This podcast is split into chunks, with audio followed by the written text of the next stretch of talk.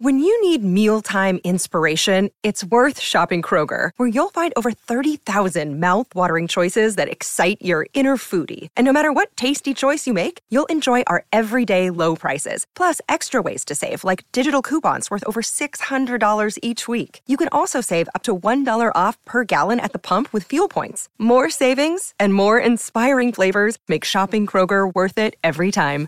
Kroger, fresh for everyone. Fuel restrictions apply.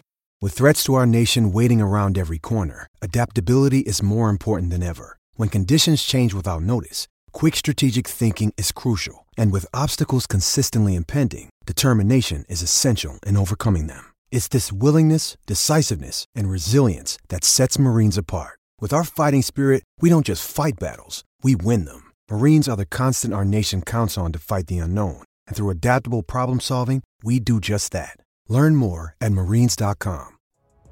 Urban Meyer talked about this man coverage all day long and how Ohio State was going to have to sell out to stop the run, and it's bit them. Another explosive play. This time it's Edwards. Anytime you get that one seal, Gus, if you don't have a support player there, the running back is gone. The most important block was the center, Oluwatimi, and Ryan Day is seeing the exact same theme play out for a second straight year.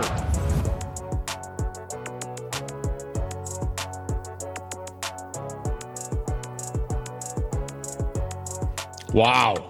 What a game that was. Uh, the game turned out to be a phenomenal uh, contest between Michigan and Ohio State uh, as Michigan rolls into Columbus and gets their first win in Columbus since 2000. Uh, what a day. What a day that was, really, throughout college football. Hey, I'm Joel Klatt. This is the Joel Klatt Show. Thank you for joining me. Uh, and this one is going to be a great uh, show. So stick around, obviously. I've got a lot of thoughts on Michigan. Uh, how did they get here? What did Jim, Hard- Jim Harbaugh do to get his team and his program to this point? Where does Ohio State go from here? Ryan Day, what does this mean for Ryan Day? Um, I've got some thoughts on USC, by the way, what they did to Notre Dame on Saturday night.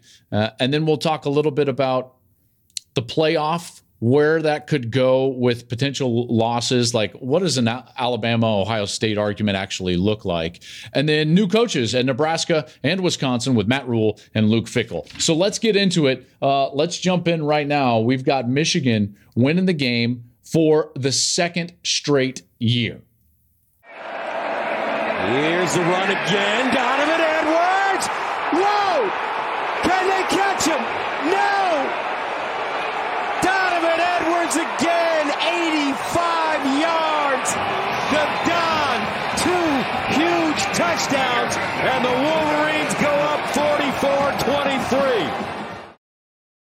I mean, that last seven minutes and 23 seconds was wild. Just to give you a sense, that was a, like a tight game, and, and, and it was going either direction. And I know that Michigan had opened up a double digit lead there for, for a moment, but Ohio State kicks a field goal with seven minutes and 23 seconds left. Michigan ran four offensive plays after that that weren't kneel downs. Okay, so four legitimate snaps of the football.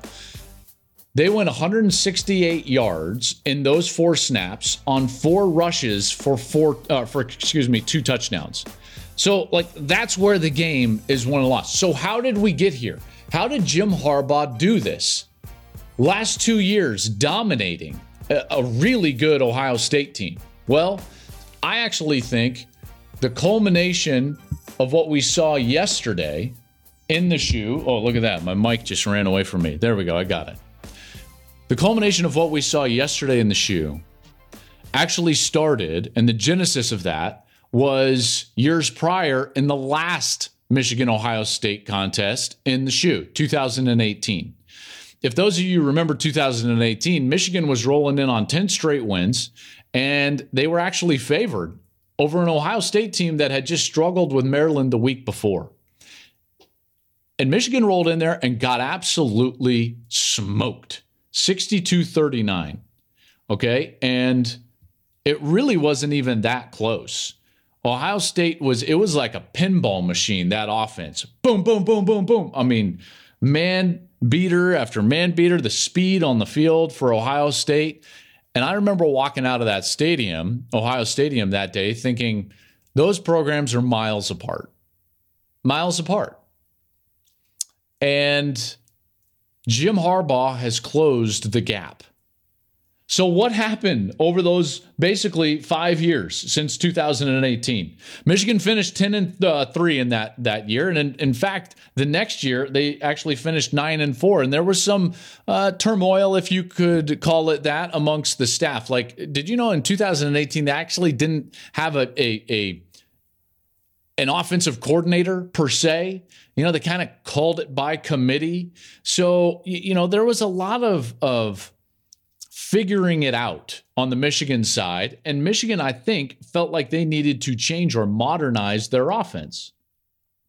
They wanted to get into more of the spread RPO style system that a lot of people were having a ton of success with at the time. Remember, Clemson's winning a national championship that year. The next season, it's going to be Joe Brady and, and, and LSU. You know, I mean, that's the in vogue offense of, of the moment at that time was the spread RPO kind of attack and a quarterback that could do that and an offense that could do that. The defense, by the way, was a Don Brown defense that statistically would dominate lesser opponents because they had better players. But as soon as that defense, which relied on man coverage, would get against level footing, you know, uh, like talent, similar talent, I guess I should say, they would immediately get beat and get beaten in a, in a bad way. So that defense was high risk, high reward. Okay. And so that all kind of collapsed. Okay, so this Michigan program went from 10 and 3 in 2018 to 9 and 4 in 2019 to 2 and 4 in the COVID year. Right? So it just bottomed out. Didn't work. Not even close. And Jim Harbaugh decided, you know what? I'm rebuilding this thing in my family's image, in what I want to run not what other people think I should run, not what I think, you know, is best in college football, what I know. I'm going back to what I run on offense. I'm going back to what my brother runs on defense. And he built basically the Harbaugh family football team. And that's what he's done ever since. And ever since that COVID year, this team is 24 and 2. That's pretty damn special. I mean, think about it. They are 24 and 2 in their last 26 games, and the only team in the entire country that is better than Michigan over those same 26 games is Georgia. Right? That, that gives you some level of like, they are now putting themselves on that elite pedestal in college football. And they did that obviously with that win yesterday. So, what is the Harbaugh family football team? Well, offensively, I think it kind of goes without saying it's a dominant run game. It's a dominant run game that uses extra tight ends and extra linemen. They want to increase the number of gaps that you have to defend. A lot of man style blocking, uh, powerful linemen that go straight ahead, fast backs that can jump cut, and they're going to wear you out. They want to steal your will, right? Break your will, however you want to say it. That's what they want to do. They want to impress their will upon you offensively. That is a Harbaugh thing. He did it at Stanford, and obviously he's done that now at Michigan. On the defensive style, uh, side, he wanted to build an NFL style hybrid defense. I've talked about it before on this podcast, but I'll, I'll, I'll say it again quickly. This defense and its architecture is right out of the NFL. It's right from the Baltimore Ravens. It's John Harbaugh's defense. It is it is started with you've got to be really good at every level. You've got to be built front to back and inside out. Okay, so the first thing that you do is you build a run wall. You do that with defensive tackles.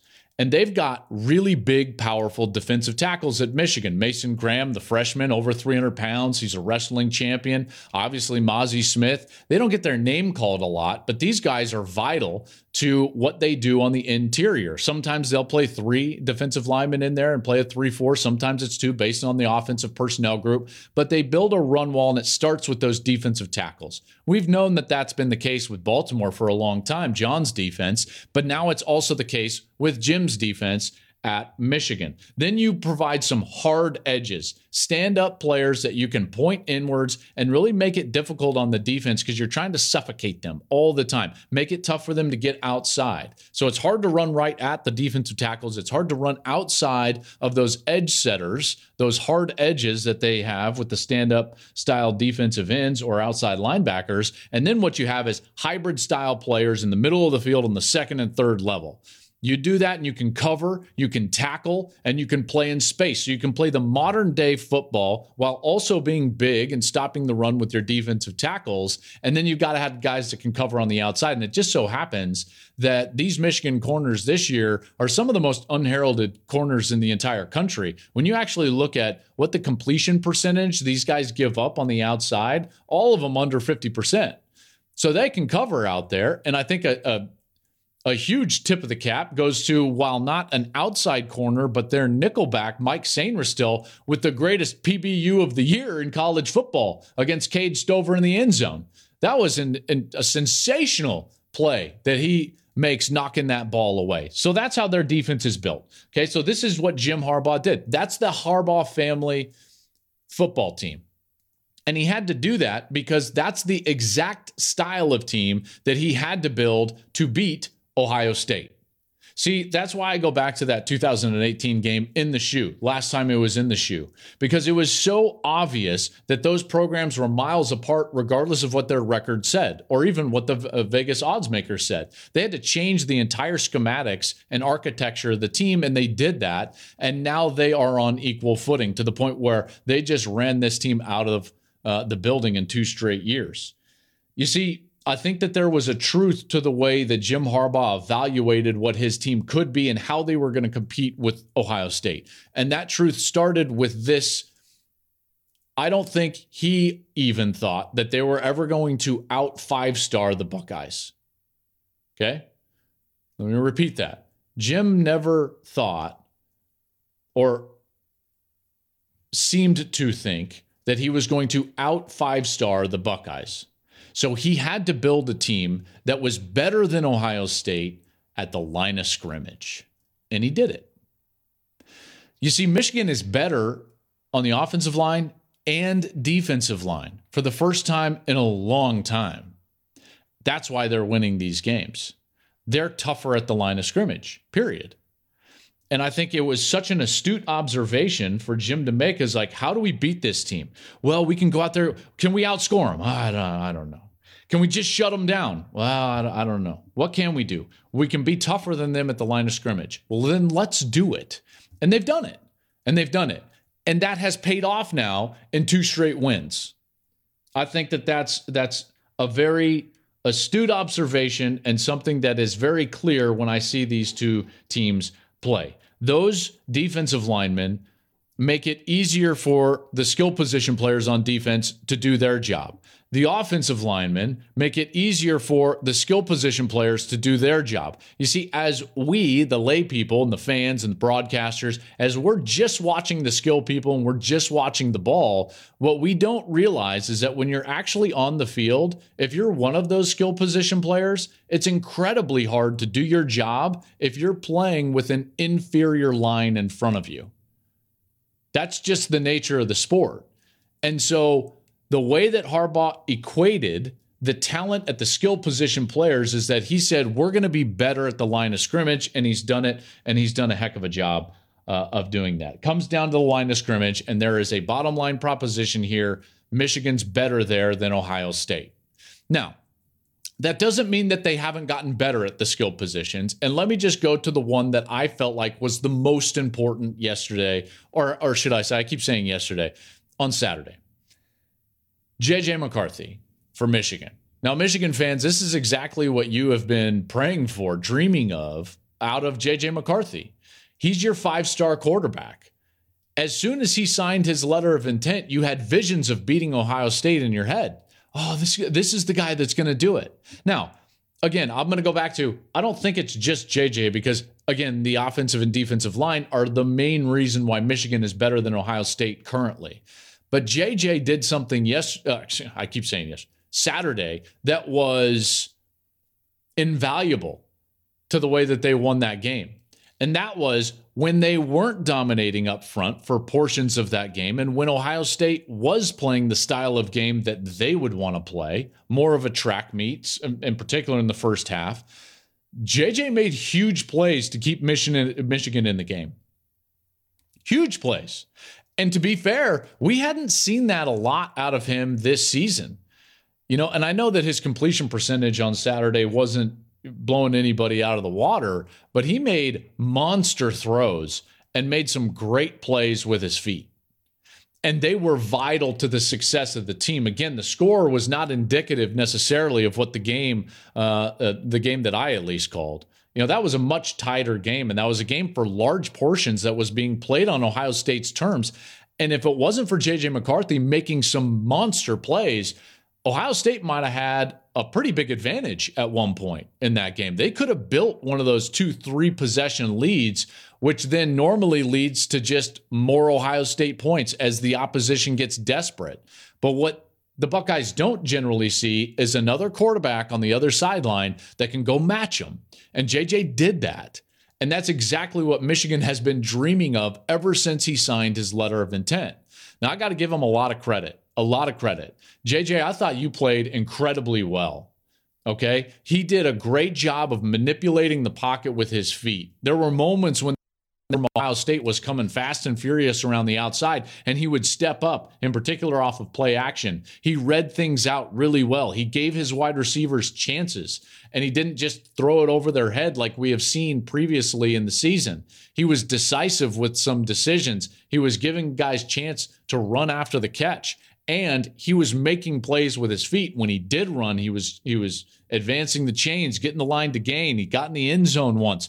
Like this guy played a, a phenomenal game a phenomenal game. So good on jj mccarthy because i thought his play in particular kept the game in in a in a point uh, to a point where the offensive and defensive lines could eventually dominate. That's i think what was what, what, what was so great.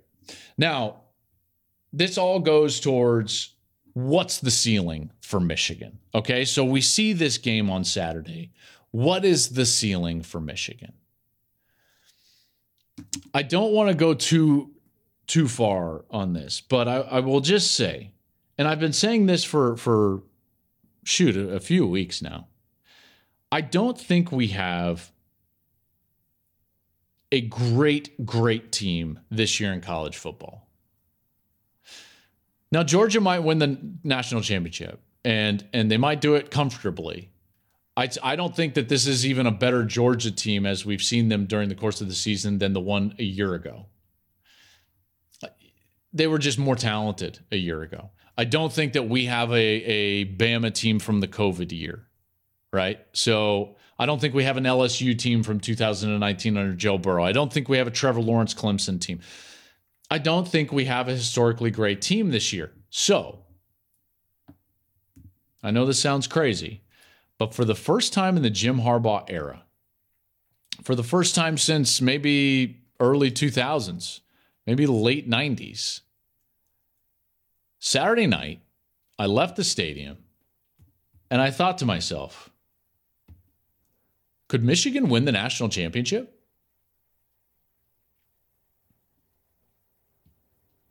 And for the first time since the 90s, I think, yeah, they might be able to.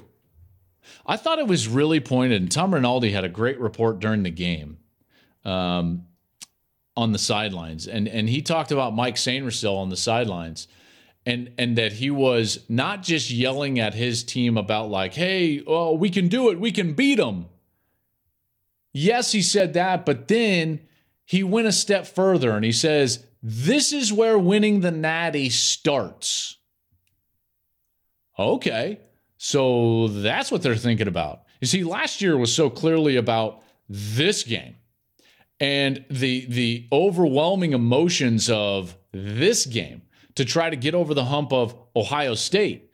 And now all of a sudden, players are like, no, no, no, like we want more. We tasted that playoff. We saw what Georgia looked like, and we want more. And in a year in which I just don't think that there's like an elite, elite, elite, historically great team, can Michigan win the national championship? Maybe. Maybe. I tell you, if if JJ McCarthy can keep his team afloat through through periods where they maybe don't dominate at the line of scrimmage, maybe. He's certainly not going to have to play in weather as poor as what he did against Illinois. You know, so I mean, we'll see. I think, uh, listen, Michigan fans, I, I don't want to like get your hopes too high. I'm not saying that you are going to win the national championship. I'm not even saying that you're definitely going to get to the national championship. All I'm saying is like this year, Michigan might be the best team in the country. Certainly after what we saw on Saturday in the shoe. Hey, folks, it's your man, Keyshawn Johnson, here to talk about Angie, formerly known as Angie's List, your go to home services. Marketplace for getting all your jobs done well. Now, you might be wondering, what exactly is Angie?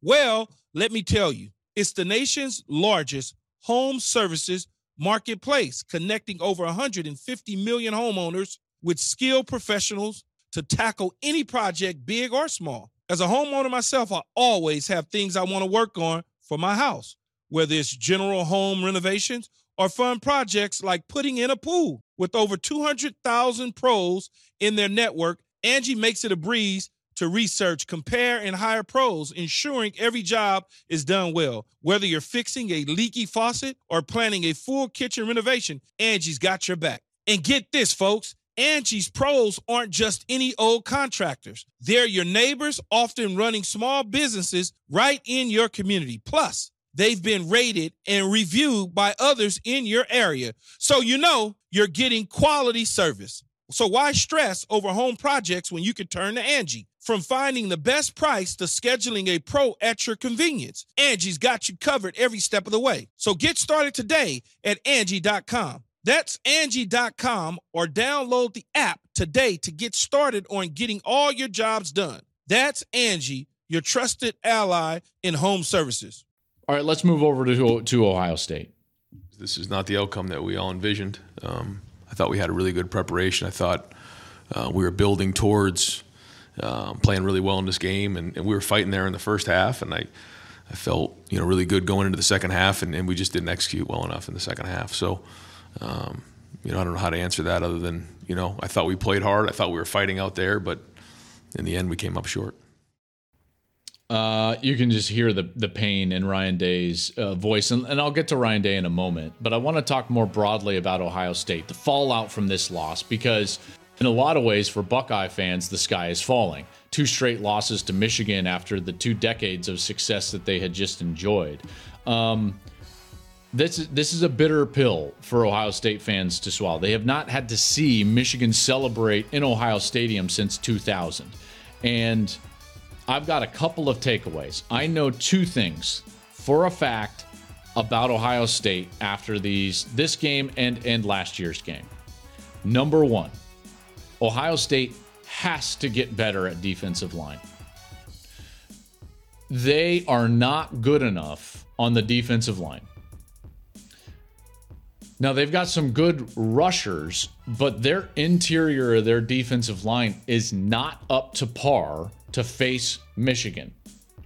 And like there's no other way to put that, okay? I think that there's some guys that have had uh, decent careers and maybe even some good seasons, but they are not built to stop Michigan. In the last 2 years, Michigan has ran for 549 yards, nine touchdowns, and 7.2 yards per carry against Ohio State. That's a problem. And it starts up front. Okay.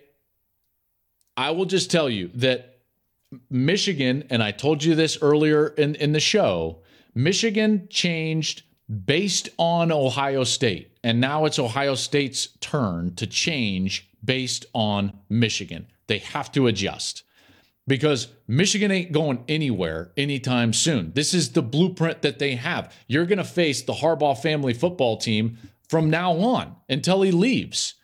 It's clearly working. They're 24 and 2 in their last 26. They're 12 and 0. They're ranked number 2 in the country. They're probably going to the playoff whether they beat Purdue or not on Saturday.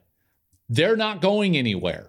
So Ohio State better adjust, and they've got to adjust in the interior of their defensive line. It has to get better. Whether it's transfers or recruit, they've got to have better players in there on the defensive line.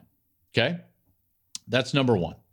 Um, and just a quick add on to that the reason they've got to get better there, you could say, like, well, the linebackers missed tackles and the safeties blew coverages and everything like that. Yes, that's all true. And I'm not going to let anybody necessarily off the hook, although I'm not going to just list out all the problems. But when you build a game plan and you know that last year you gave up 297 yards rushing, and so your entire game plan is hell or high water, we're going to stop the run, guess what you have to do? Steal from other parts of your defense. And that's what Jim Knowles did. Now, I thought he should have adjusted in the second half.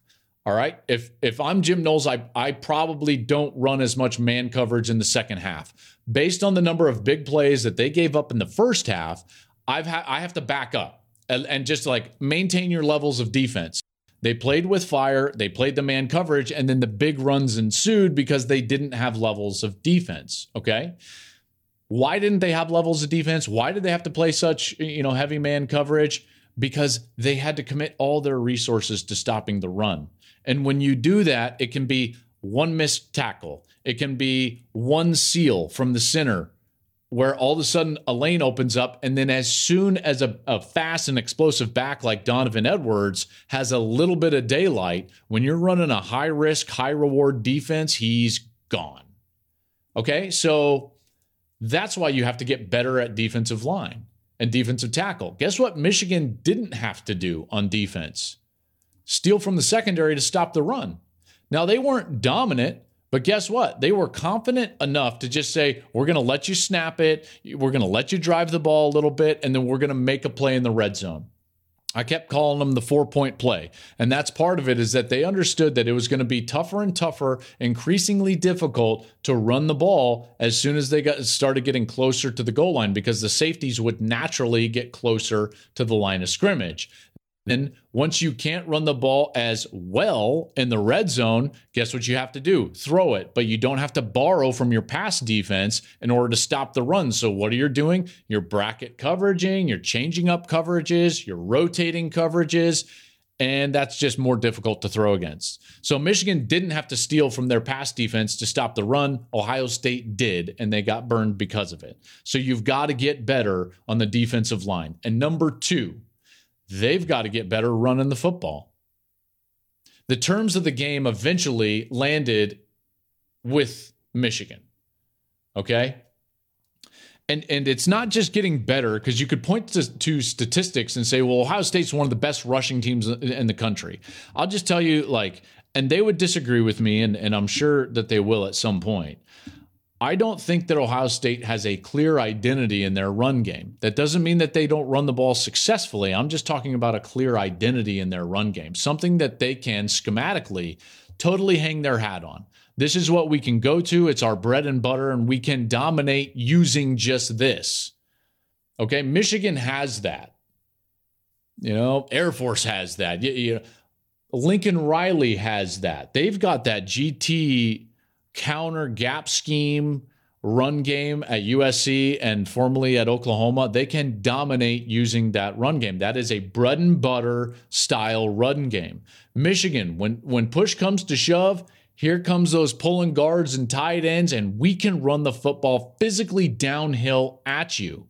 I don't have that clear of an identity from Ohio State. Really, ever since J.K. Dobbins walked out of there, they've been trying to piecemeal it, and it's been successful at times. Yes, you could say Trey Sermon was very successful. Yes, he was.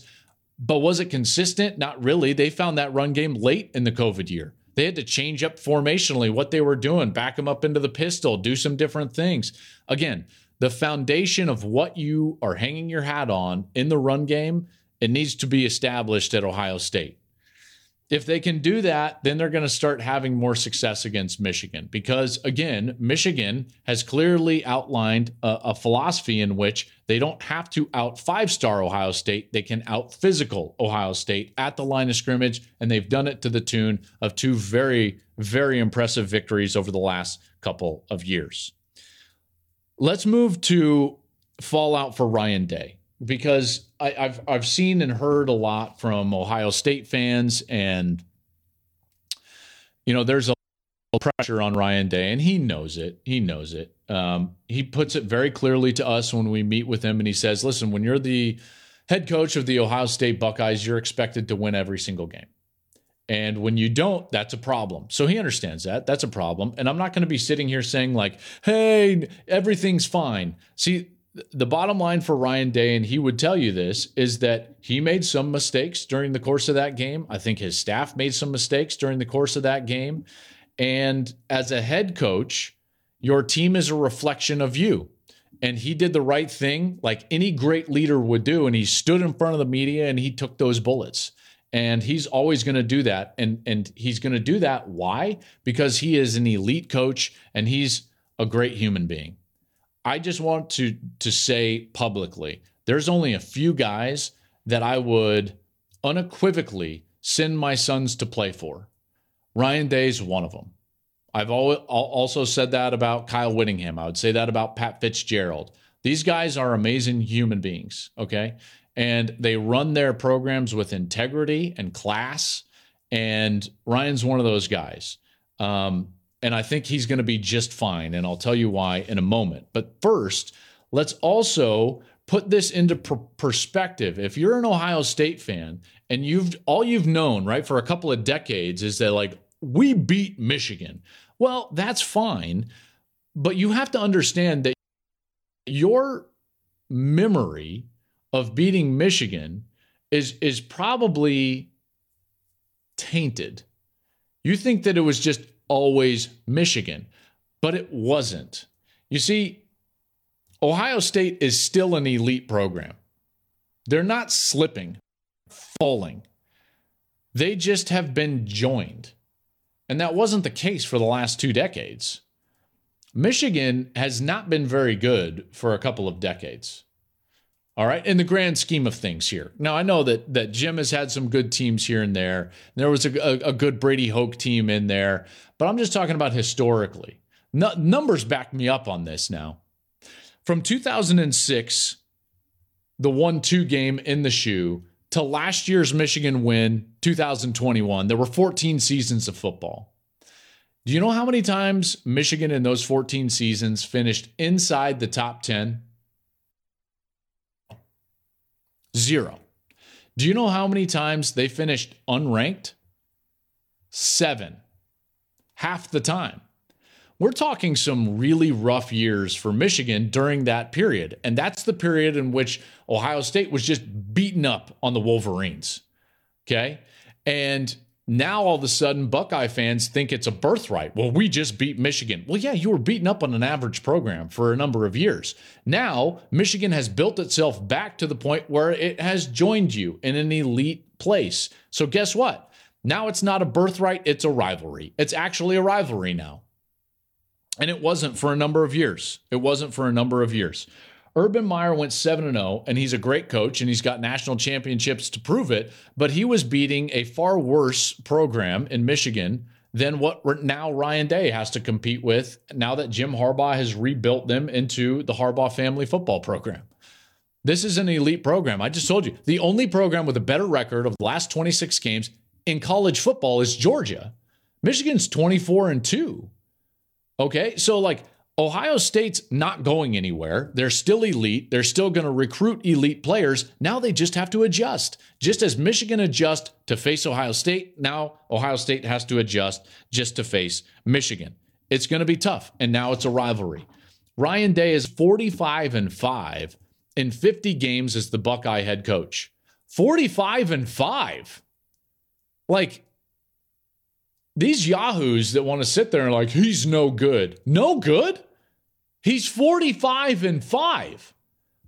Four of his five losses are to top 5 teams. I mean, I just I got to be honest, like I I don't get it. They've been a top 11 program in every one of his first 50 games as the head coach. You know how many times that's happened in the history of the sport? Zero. Zero. It's never happened before. No one's enjoyed that much success top 11 every one of his first 50 games as a head coach of the Buckeyes. The bottom line is this over the last 23 games, they are 21 and 2 with two losses to Michigan. So they don't have a giant program problem. They have a Michigan problem. And I know that you guys conflate the two because you think they're they're one and the same, but they're not. They're not. In fact, Ohio State might end up in the playoff. Ohio State might end up playing Michigan for the national championship. This is a Michigan issue. You see, like I said, you're top shelf, Ohio State. You are top shelf. You're not slipping, you're not falling, you're not broken on the ground. You've just been joined. You've just been joined. This is a program that's very proud, there's no doubt. And I believe that Ryan Day understands where he needs to get better. And then now he's going to have to figure out how to go and do that. All right, let's move on to USC. Long count for Caleb. Takes the snap, fakes the handoff. In trouble. Rolls left. Nobody in front of him. He'll walk into the end zone again. Touchdown, Caleb Williams. Touchdown, USC. Uh, USC keeps getting better and better, uh, folks. And this is a really, really, really good offense. now, their defense got enough stops, they got enough turnovers, um, and, and clearly that, that helps. But Caleb Williams has taken his game to a level that I haven't seen in, in many years. Um, I know it's wild, and he still has a lot of football to play, even just in college, but he's taken himself into kind of this like Patrick Mahomes style game that is just off the charts. He's so good outside of the pocket. He's so good inside of the pocket. And right now, he's pr- playing with a supreme level of confidence that I haven't seen really since Kyler. Kyler was supremely confident in himself.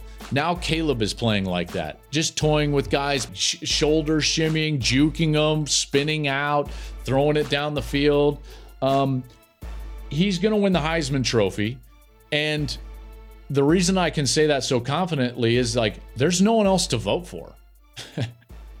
you know, partly it's his great play, and then it's also partly nobody else has done anything. The only other player that like really had a shot and would have had a great shot if he would have won on Saturday was CJ Stroud. His numbers are there. They're a great team. They could have been 12 and 0, like all of those things.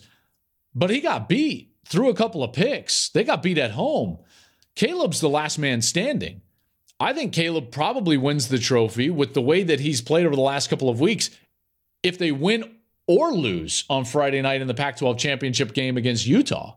So, like, I just, you know, I'm a Heisman voter and I'm scratching my head as what I'm going to do for two and three. I, you know, let's just say, like, I'm pretty confident in in number one. USC now with with everything that transpired, LSU loses at Texas A&M, which like really like what do we, what's what's happening there? Um, but rather than get into that because that can open up just a, an, an absolute trapdoor rabbit hole that we could go down at some other point. But rather than that, let's just say after everything that occurred on Saturday, and in particular with the way that Michigan played, in particular with the way that USC played, it's pretty clear now who the top four teams are. And I think it's going to be pretty clear who the top four teams are for the committee. If USC's not in the top four, I'm going to, like, if they don't pass Alabama, last week I told you, like, even if Ohio State loses, they've got a, a floor. They're not going to go past. It'll be hard for USC. Not now. Like, come on. You can't, committee, committee you have to have watched that game. You have to see how dominant that player is. We haven't seen a guy play quarterback to this level with this amount of confidence in a long time. USC is going to be clearly, I think, the, the number four team in the country, which means winning in. Not only winning in, but remember, they would be avenging their only loss of the season, which was that one point loss on the road in Salt Lake against an emotionally revved up Utah team on Friday night in Vegas. And if they win, I think that they're in. So now uh, the, the question becomes well, what happens if TCU or USC lose? Because I'm going to establish right here, even before Tuesday night, Michigan and Georgia, I think, are going to the playoff even if they lose. And I understand like Purdue would be a terrible loss. I'm sorry, like they went into Ohio State and won. They're 12 and 0. Michigan's going to the playoff. Okay, so if that's established, then we have to question if TCU loses to Kansas State, if USC loses to Utah, and they are not conference champions, what then happens in that fourth spot? Well, then you're going to have some sort of discussion, as most people anticipate, between that team, the loser, and Ohio State and Alabama. And here we get back to Alabama. And I'm sorry, I just I don't understand how somebody can with a clear conscience. Now granted it's on the internet so you can type anything. Alabama does not have an argument against Ohio State. They don't. It's so clear to me it's it's not even funny. And everyone calls me just like a Big 10 homer. First of all, I've got Georgia ranked number 1. They don't even have the best win overall of the uh, of the season by any team. That win is now clearly Michigan's on the road against Ohio State, and I still have Georgia ranked number one. Okay, um, I think the SEC has been the best conference for a long time, a long time, and and yet you you can't look at any metric other than maybe like well strength of schedule. Okay, okay, strength of schedule. First of all, Bama's got two losses, Ohio State has one. If that doesn't just like moot point after that, fine. Then we can actually get into the nitty gritty. Let's get to the nitty gritty. What's the best win that either team has? Well, for Alabama, it would be, at least based on the AP poll, uh, number 21, Texas. Okay, good for you. It's a game that, by the way, you should have lost if the officials are worth their salt, or if Ryan Watts tackles Bryce Young just one time then Alabama loses that game to Texas. Remember, Quinn Ewers goes down in that game as well in the first quarter. Best win for Ohio State on the road in Happy Valley, a, a terribly tough place to play against a top 10 Penn State team. So, like, check for the Buckeyes. And by the way, not even really close. Um, okay, okay. Well, what else? Well, before yes, uh, yesterday, before Saturday, Ohio State had beaten every team that they'd played by double digits. They were the only team in the country that could say that. Meanwhile, Alabama had been in five one possession games. They were three and two in those games and probably should have lost one or two others. So it's not even like they had played that terribly tougher schedule and been all that much more dominant. Okay. Like, in fact, they hadn't been dominant at all. So now all of a sudden you're, you're, you're looking at this and based on those metrics, it's not even close. Okay, their losses, by the way, Alabama now lost to an LSU team that lost at A&M. Um, and Ohio State lost to a Michigan team that is undefeated and has the second best record in all of college football in the last 26 games. Again, this is a moot point. It's totally ridiculous. The only ones out there that are going to be shouting about Alabama are absolute SEC colored glasses honks. Period. Period. There's no metric that you can point to and be like, Alabama. Oh. You can't. You just can't. So, in the case that TCU or USC loses, I do think Alabama is going to lose the argument to Ohio State, and Ohio State will go to the playoff in that position, probably the four position. So they would match up against Georgia, and then either the winner USC or TCU, the other one would line up against Michigan. That's how I see it. Okay, let's uh, finalize this show. And there's been a lot to get to, and I understand. But uh, uh, quickly, a few more thoughts on Nebraska and Wisconsin with new coaches. Hey, big news in the West. Nebraska has a head coach, as had been rumored here over the last couple days. Matt Rhule has accepted the job in Lincoln. Fantastic turnaround jobs at Temple and Baylor. Okay, so Matt Rhule is taking the job at Nebraska, and Luke Fickell is moving from Cincinnati and going to Wisconsin. And now all of a sudden, those two programs have got to feel really good about their new trajectory. Matt Rhule is one hell of a college football coach.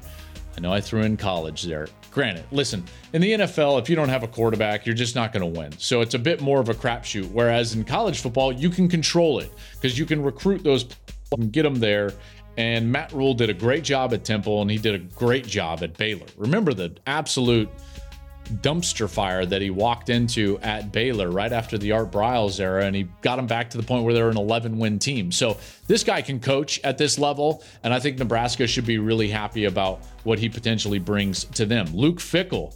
There's not a coach that was having much more success than Luke Fickell over the last three or four, five years, really, in college football, um, other than the real top dogs, right? And so Luke Fickell now goes to Wisconsin. That feels like a good fit for me. I am interested that they didn't give that job to Jim Leonhard. Um, I don't see him staying on that staff. So that'll be interesting. Does Jim Leonhard go to the NFL? I know a lot of people in NFL circles have been dying to try to get him into the NFL for a number of years as a defensive coordinator. Well thought of, obviously, in those circles. So I'm interested to see where he actually lands. Last thought on this now is well, really two, two, two more thoughts. The Big Ten now, their bench of coaches is starting to get deeper and deeper and deeper. And here's what you saw and it relates to these these top two programs in the conference that we've been talking about all day because Look what's happened in, uh, in, in the SEC to Alabama. Nick Saban was the cream of the crop, and then everybody just started upgrading and upgrading and upgrading in terms of level of coach. Kirby Smart at Georgia, Brian Kelly at LSU. Like there's a lot of really good coaches in the SEC, and what has happened is now there's a lot more great teams. So now in the Big Ten, you're starting to see that. You've got really good coaches all over. And I think that the, the bench is starting to get really deep in the Big Ten. And I'm interested to see how that will affect the level of dominance that Michigan and Ohio State have over the conference, because that's clearly been a dominant run that those two programs have had over the last few years. And right now, Michigan vying for their second straight Big Ten title on Saturday against Purdue. Last thing I would say is that I do think that Luke Fickell jumps from Cincinnati to Wisconsin. And I think that he probably could have gotten any job last year. And he was kind of turning them down. And, and now all of a sudden, I feel like coaches around the country are viewing jobs differently with the proposed expansion of the playoff looming. And that is a big deal, and I think it's a really good um, development in college football because now rather than waiting for like that specific job where you think you can win at the very highest level in this four team playoff i think the number of programs that people think that they can can succeed at get into the playoff and maybe compete with um, is expanding. So as the playoff expands i do think that the number of jobs that coaches will go and take is going to expand. And I think that that's a good thing for the sport. And I think this is evidence of that. Matt Rhule to Nebraska, Luke Fickell to Wisconsin. Those two programs should feel really good about those two hires because I think both of them are really good football coaches. That's going to do it for today. I know that was a long show, but there was a lot to get into. Um, come back with us on Wednesday. All my full thoughts on uh, the new CFP rankings after they get released on Tuesday night. Then on Thursday, I will be breaking down some of these championship games. And by the way, without an expanded playoff and with some of these conferences still playing a division format, these conference championship games, I mean, how many of them actually have playoff implications? Two? Two? I mean, the ACC winner can't even say that they're going. So that one's just for pride down there. But I'll break down all those conference championship games uh, on Thursday as we roll on here with the Joel Klatt Show. Big thank you for making this podcast the number one co- uh, podcast in college football. Um, thank you so much for all of your support. You can follow me on social media at Joel Klatt on Twitter, um, at Joel underscore Klatt on Instagram. You can follow the show, any of the social medias at Joel and make sure to subscribe, download, and then please, if you would, please go leave us a review, rate our podcast. That that uh, helps us attract more listeners. And then also, if you like it, just share it with a friend, and uh, we obviously appreciate that as well. That'll do it for me on this Monday. Uh, take care. Have a great couple of days. We'll be back with you on Wednesday. Have a great day.